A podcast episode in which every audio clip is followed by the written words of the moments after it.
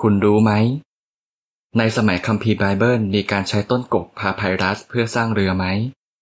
หลายคนรู้ว่าเมื่อก่อนคนอียิปต์ใช้ต้นกกพาไพรัสเพื่อทำกระดาษเอาไว้เขียน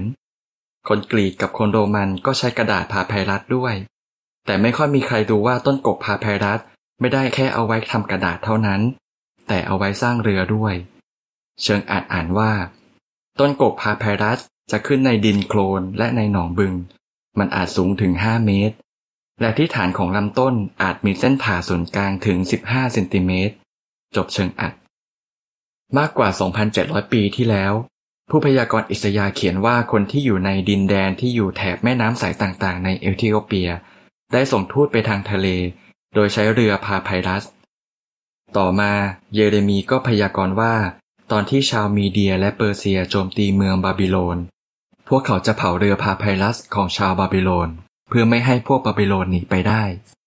อิสยาห์บท 18 ข้อ 1 และ 2 เยเรมีย์บท 51 ข้อ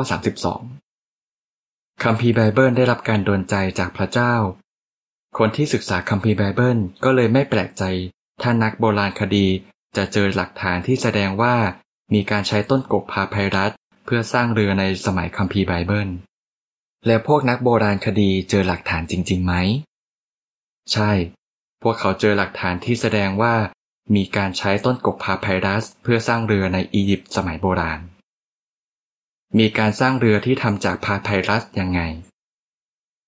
ภาพวาดและภาพแกะสลักบนผนังในอุโมงค์ฝังศพของอียิปต์บอกวิธีที่คนในสมัยนั้นเก็บต้นกกพาไพรัส และเอามาสร้างเรือ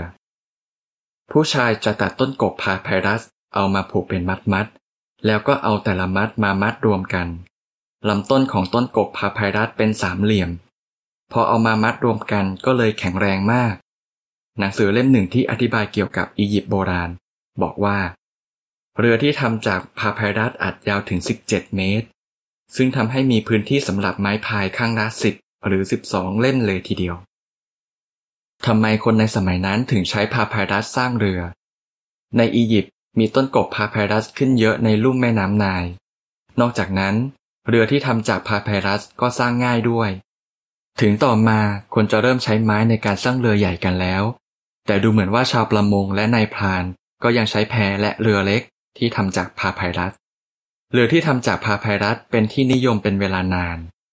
พลูทาร์กนักเขียนชาวกรีกที่มีชีวิตอยู่ในสมัยของคริสเตียนรุ่นแรกบอกว่า ในสมัยของเขายังมีคนที่ใช้แพรที่ทำจากพาไพรัสอยู่ จบบทความ จบเล่ม